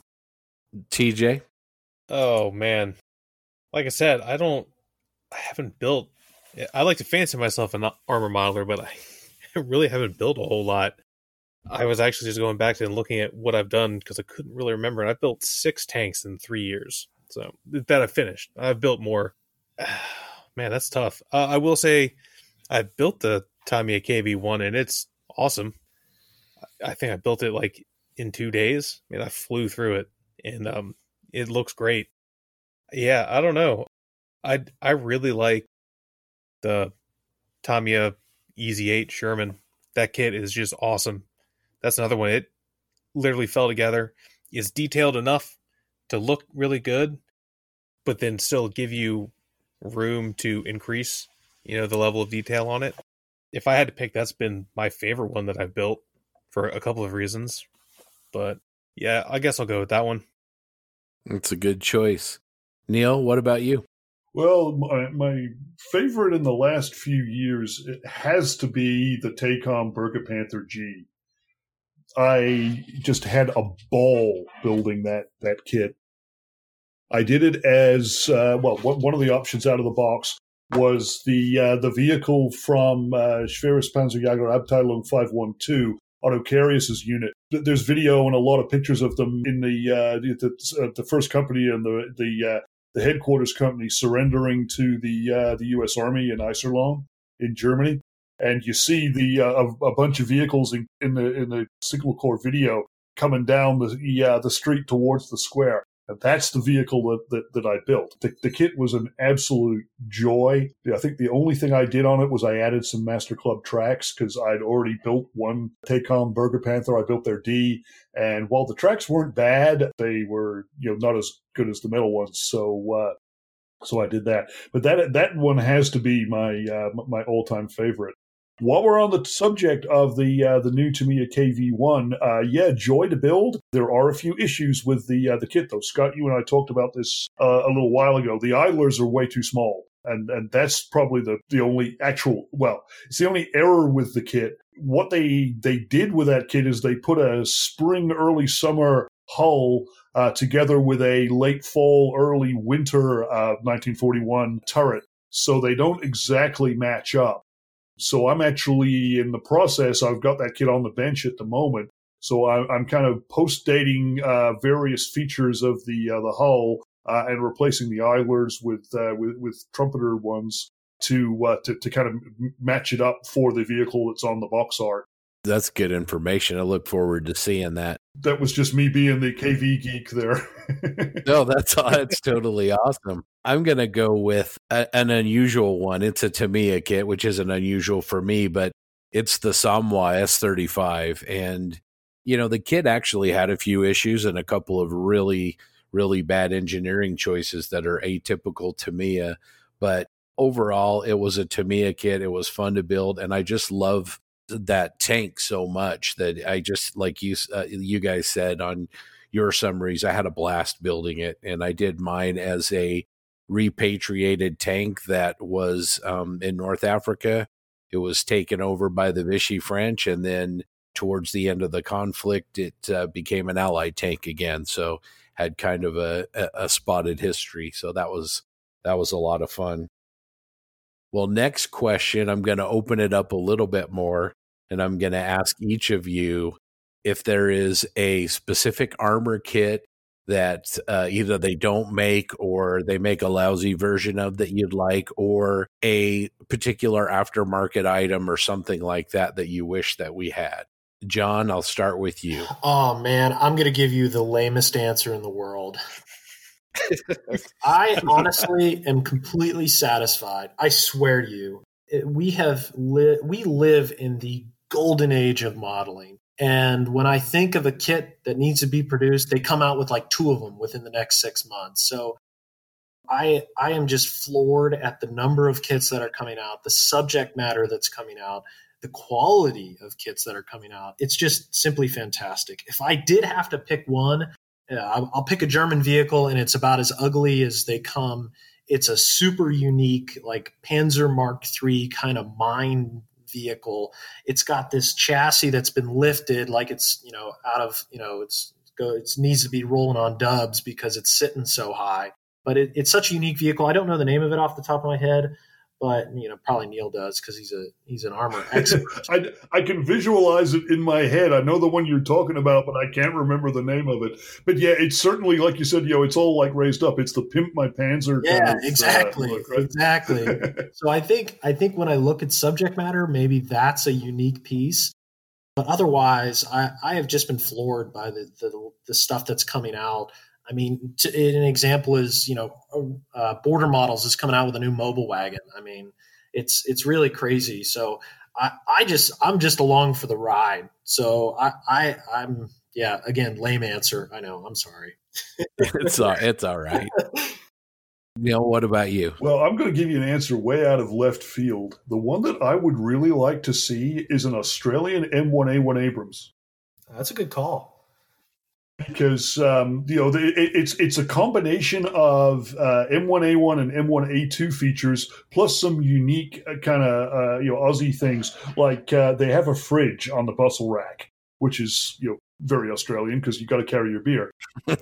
but you know th- those sorts of things. Now there there there were a couple of aftermarket sets that, that were out, both of which are you know, like hen's teeth now to try to find you know, I, I, I have, uh, I think it's the one of the Ryefield models kits that everybody said, oh, that's the closest to it, but you need to do some additional things. So if somebody was to come out with a, with an Aussie version, you know, just one of the additional kits with another sprue, please, please, that would that would make my day because you know one of the few post-war things I I, I do is uh, is Australian stuff.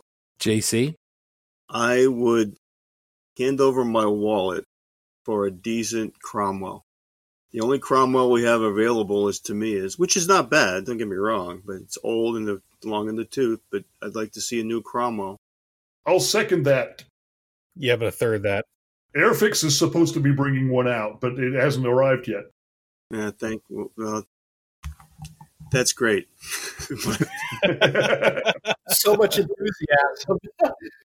Yeah. Sounds like you're not much of an Airfix armor guy. I would say I'm not much of an Airfix guy. No. Uh, now all the all the Brits are going to hate you now.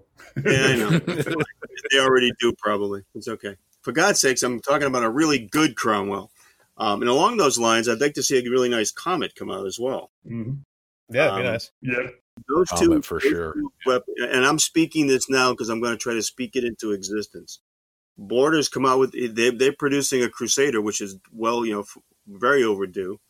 Um, thank you, thank you. Yeah, I absolutely agree. I'm, I'm hoping they come out with a with a Mark One and a or or a Mark Two as well because you know the yeah. while I like the three, I think the uh, the one and the two are, are, are weirder looking with that little turret. They are, yeah, yeah. That big machine gun turret is super cool. And then they've got an I think they've got an anti-aircraft version too that I think Tamiya did yep. in 148.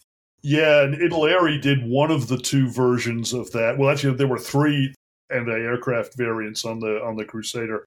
Italeri did one of them, but the uh, you know b- would be really nice to see a, a, a modern state of the art version. Mm.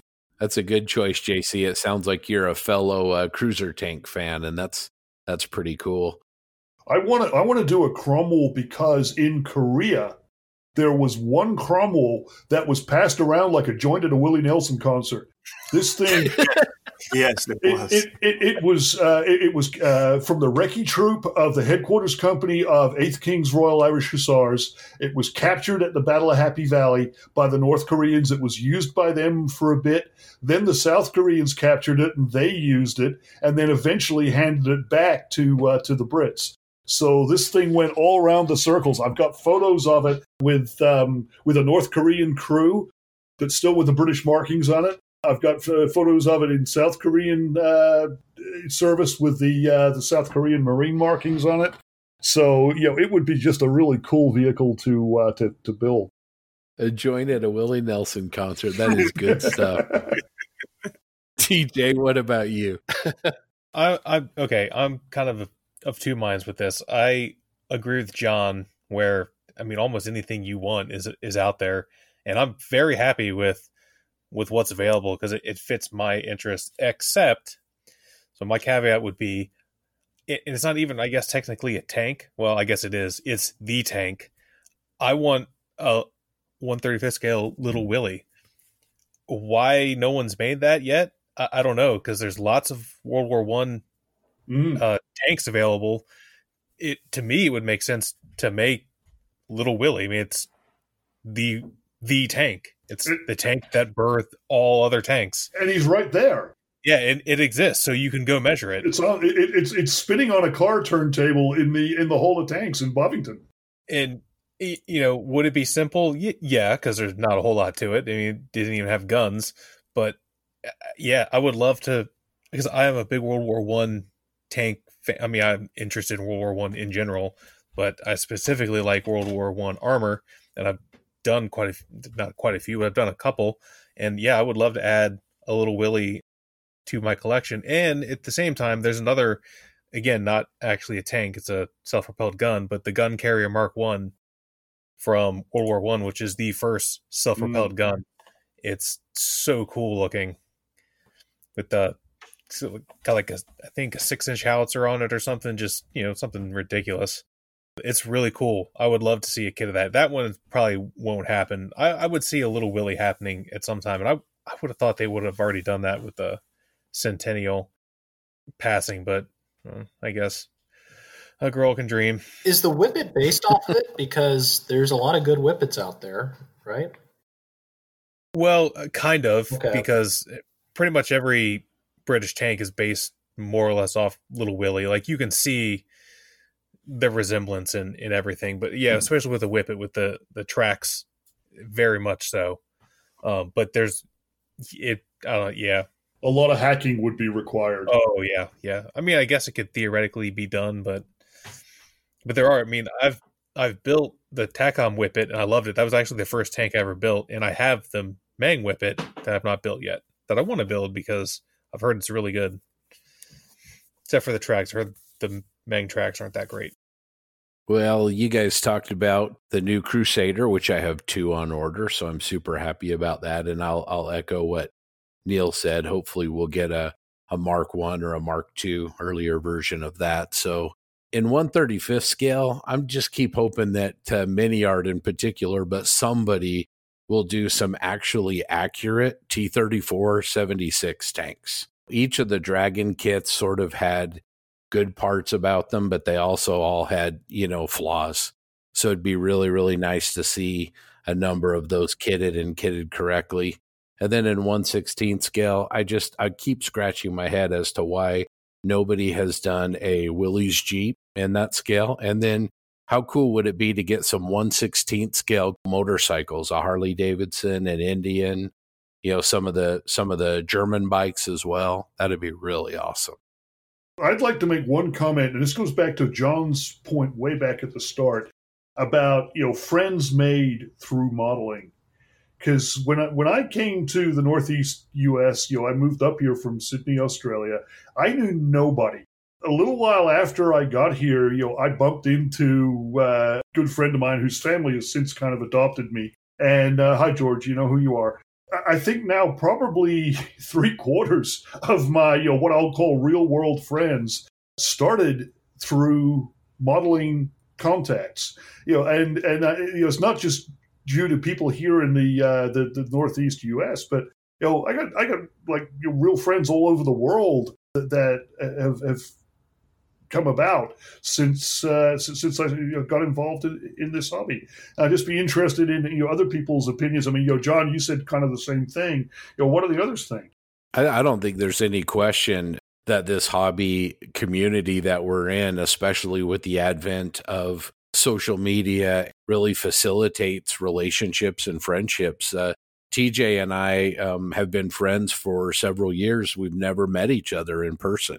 And the first time we actually talked on the phone was when my crazy ass called him and said, Hey, man, let's make a podcast. so I would I would agree with that, and you know, getting to know you know John and and JC and Neil. Now you, I mean, it, it, it's it's tremendous. You know, I've been able to talk with Uncle Night Shift. I've been able to talk to a lot of my modeling heroes. You know, when John made that model that he was referring to earlier, that Brummbär, I mean, that just blew my mind when I saw that. And, yeah, I've been able to talk to the guy that did that. I, I agree, Neil. That's, uh, you know, the, this community is fantastic. And that's what this podcast is kind of all about. Yeah, I won't. I, don't, I wouldn't know any of you guys if it weren't for social media. There's no way. How would I have ever known and met any of you? It's such a powerful force for getting to meet people and share ideas. Yeah, I, I think social media for me. In fact, you know, it's funny when I first moved out here to California, outside of a local hobby shop with two old guys who would, you know, would you know tell you, teach you how to do stuff. There was nothing. There was the nearest IPMS I think was in Los Angeles, or even south of Los Angeles. So there really wasn't much here. But when social media hit, yeah, that's really a game changer for me. Yeah, I mean, like Scott was saying, you know, him and I became friends over models. I mean, and then we started a freaking podcast together, which is crazy. And here I am, you know, uh, what, how long have we been doing this, Scott? Four, three months, four months, something yeah, like since that. August, however yeah, many and, that is. You know, and we've been friends since what, 2017, something like that. So yeah. going on four years, and I've got to talk, you meet, I guess you would call it, uh, you know, or speak at least with uh, a lot of modelers that I look up to, um, which is awesome. And the fact that, and, and anyone that listened to our first episode, and, and I'm sure John will probably remember when he came on the, the show, I made a point to tell him that I was like fangirling over having him on the show because I knew who he was before all of this and had followed his work and was heavily inspired by it. And here I get to talk to him and have since then continued to speak with him. And the fact that that's happened to me is just, I mean, it's, it's invaluable. Yeah, I, I would, you know, echo that. Some of my best friends are armor modelers. And I, I kind of have, you know, two quick stories about, you know, armor modeling and introducing me to people that I would have probably not known otherwise. You know, one is my neighbor. Uh, you know, five houses down from me, there's a guy. He's an armor nut just like us. And the way we met, we were at, you know, we just moved into a new development and built a house, and they had a Christmas party, and I wore my ugly sweater that had a hurricane on it, and um, that I got over at the Imperial War Museum. And his wife, you know, she didn't know me. She's like, "Oh, you like airplanes?" I'm like, "Yeah, I like airplanes." Uh, so she's like, "Oh, my husband likes airplanes. You need to talk to him." I'm like, "Oh God." What are we going to do? so, you know, we, he's like, oh, you, you know, it's like two people feeling each other out on the first date. And I, you know, one thing led to another. And I was in his basement. And uh, I know that sounds crazy, but we, we really bonded. And he's like, oh, I, you know, I actually like tanks. I'm like, I like tanks too. He's like, he's like, well, do you build armor models? I'm like, yeah. Do you? He's like, yeah. I'm like, do you really build armor models? Because I'm obsessed. And he's like, no, I do. he's like, and we, he pulls up his website. He's got like all this work, and and I knew he was legit when he's like, yeah, you know, I have Duel in the Mist copy one. And for those who don't know, Duel in the Mist, you know, is a series on the Battle of the Bulge, and the first the first segment of it, Duel in the Mist number one, is one of the most sought after books in all of I think you know either armor modeling or armor historians it was ran by AFP Modeler, one print, and it's gone. And if you see it on Amazon, it's like four grand they listed for. It's like crazy. But he had it, and I was like, okay, this guy can be my friend. He's he's he's at my level, our level, actually. Hey, hey, John, I, I, I have to interject on that because when you you talked about Duel in the Mists, the uh, the first uh, edition of that, when I was writing the the, the big red book. Mm-hmm. You know, I was going after uh, photographs on eBay and eBay Germany, I got beaten out on a, an auction by uh, this guy. So, uh, you know, I shot him a message. I'm like, you know, hey, you know, can, maybe we can you know, work a deal, licensing thing, and so on. And he's like, well, I'm actually part of this group that's doing research on uh, you know all sorts of World War II stuff. You know, we we, we kind of got this deal where you know if you uh, if you donate a photograph from your collection, we'll let you use one of ours. And I said, oh, well, that sounds like a good idea. He said, yeah, well, the problem is I'm in Belgium. And I said, okay, I'll see you Saturday and uh, so I, I got on a plane and, and flew to Belgium. And that was Stefan de Meyer, who was oh, one of the authors of the uh, the big, and he and I were became very fast friends. You know, I, I he he ran a hobby shop in in uh, Belgium, And I think I got there at nine o'clock in the morning. I left at midnight, very drunk. We, we we we were best friends ever since until unfortunately he passed a couple of years ago. You know, you you bring up a good point, and and I had a similar occurrence. You know, there's a hobby shop. It used to be Hornet Hobbies in Toronto, Canada, and I was up there with a buddy probably about seven years ago, and we go into this shop, and we're there probably about half an hour before it closes. And I had we had to pick between Wings and Wheels and, and Hornet, and we're like, ah, let's go to Hornet. And um, we go into the hobby shop, and immediately I see Mike Rinaldi's Stug 3 sitting in the display case, unmistakable. And I'm like, whoa, what is this? What is this place? Um, and, you know, I struck up a conversation with the owner.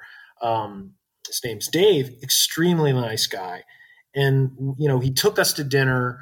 Afterwards, we went, you know, into his man cave in the basement underneath the hobby shop, and he had work from Shep Paine, Harvey Lowe, Tony Bell, you know, Mike Rinaldi's not only his Stug 3, but his his Pershing there, and and and that I, I and I use that as an example because I've found that you know not only armor modelers but modelers in general are extremely kind people, and as we've been talking about, it's like you don't know them but you know them. And you start talking mm-hmm. and you become like best friends almost instantaneously, like stepbrothers. Did we just become best friends? Yes, we did. um, and and that's the thing I think that modeling and, and maybe armor modeling has given me the most. Uh, just kind of echoing that point and curious if anybody else, you know, Neil share, shared his example, you know, JC or TJ.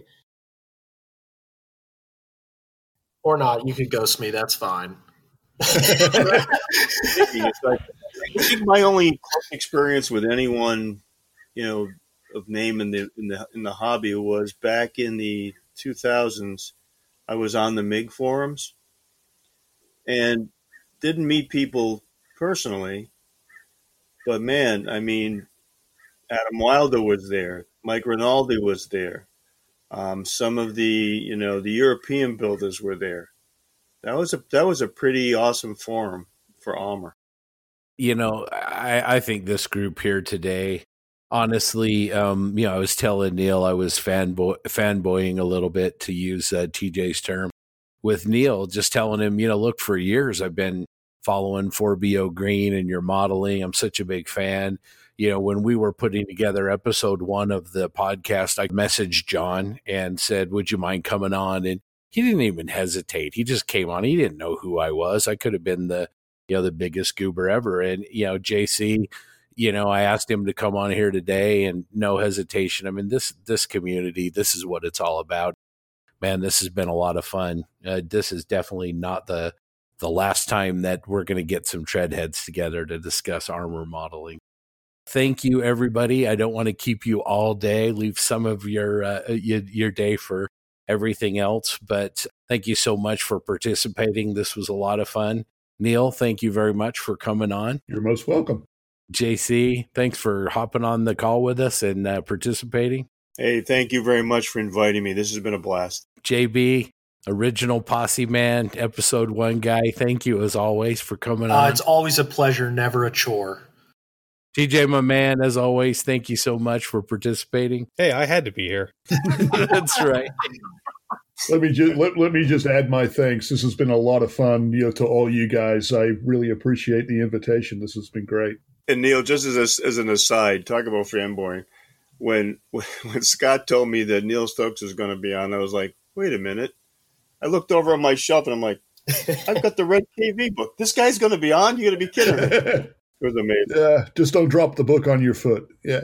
No, I know. well, thanks again, guys, and uh, you have a have a great day, and uh, we'll talk with you all hopefully uh, sooner rather than later. Sounds good. Sounds good. Thank you. Cheers. Thanks, guys.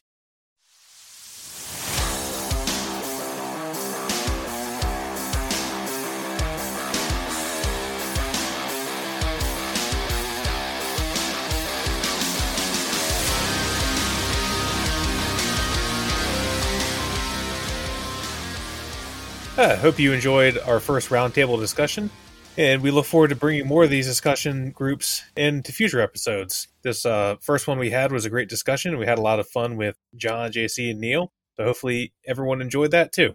Thanks, TJ. Well, guys, I think that's about it for episode 12. Thanks so much, as always, for listening. And very special thanks go to our roundtable guests, to Anthony Goodman from Goodman Models for his support of the show, to Ian, Terry, and Robert for donating to help the podcast. We really appreciate that to offset our hosting costs. Thanks again, guys. So, next time, coming up for episode 13, stay tuned to our Facebook page as we'll be announcing our next very special guest over the next few days. We are really excited about this, and we know you will be too. Super, super excited. It's going to be amazing. You guys are going to love that. Until next time, to all those out there in the posse, and especially to you two guys, Doug and TJ, have a great couple weeks, and we'll all talk again soon. Bye bye. Have a good one.